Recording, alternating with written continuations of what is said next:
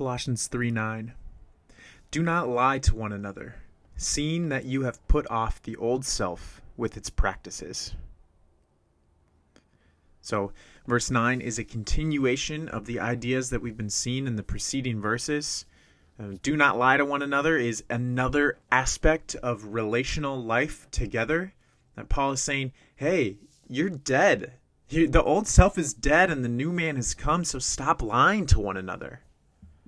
So that that phrase there is the grounds for which we should obey that command. Seeing that you have put off the old self with its practices. And then verse 10 we'll get the second half of that which is putting on the new self. But first we'll just talk about putting off that old self. We have died to the old self. The old self is dead. As Ulrich Zwingli puts it, the old man is that which partakes of the weakness of the nature of Adam and allows itself to be seduced and overcome by temptations because of the power of the flesh. Or John Davenant puts it this way If the old man designates the inherent corruption of our nature with the proneness and inclination of all of our faculties to do evil. And then he'll go on to unpack the new man. But what we get from both of these men is a, a, dis, a depiction, a description of the old man, which is drawn towards, inclined to, um, consistently walking in evil. You've put off the old self with its practices. The emphasis that Paul is putting is uh, on is the, um, the the actions of the old man. He's saying, you know, I just told you to renounce anger and wrath and malice and slander and obscene talk, and now I'm saying don't lie to one another, and I'm just gonna keep repeating it. You have died the old man with his old ways, the old self, is dead.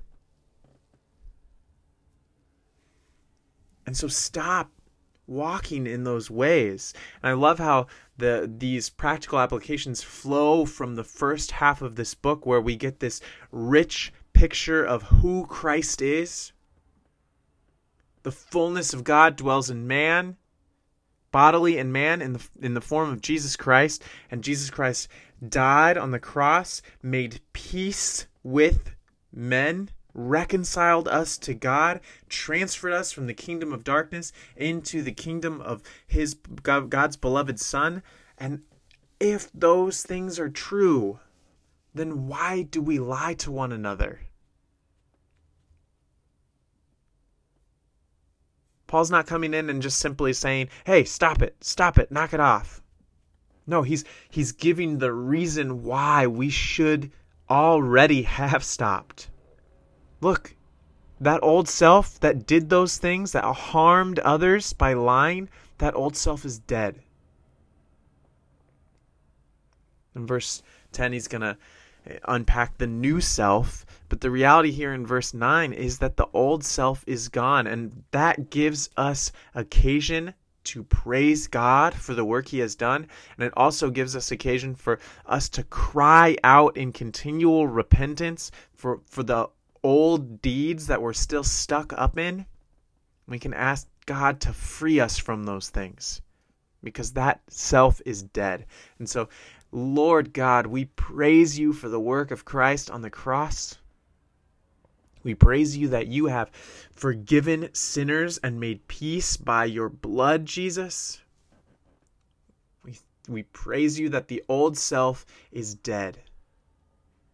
And God, we do ask that when we see those things in us, whether it be malice or anger or wrath or slander or obscene talk or lying, when we see those things in us as we relate to one another, would you kill those things in us? We're all, those are already dead in us, and so would you help us to renounce those things, to stop walking in those things because the old self is dead? So would you remove the remaining lingering corruption that's still in us? Would you make us holy? And we look forward to the day when we will be made holy forever in your presence. And it's in Jesus' name we pray. Amen. And that is Colossians 3, verse 9.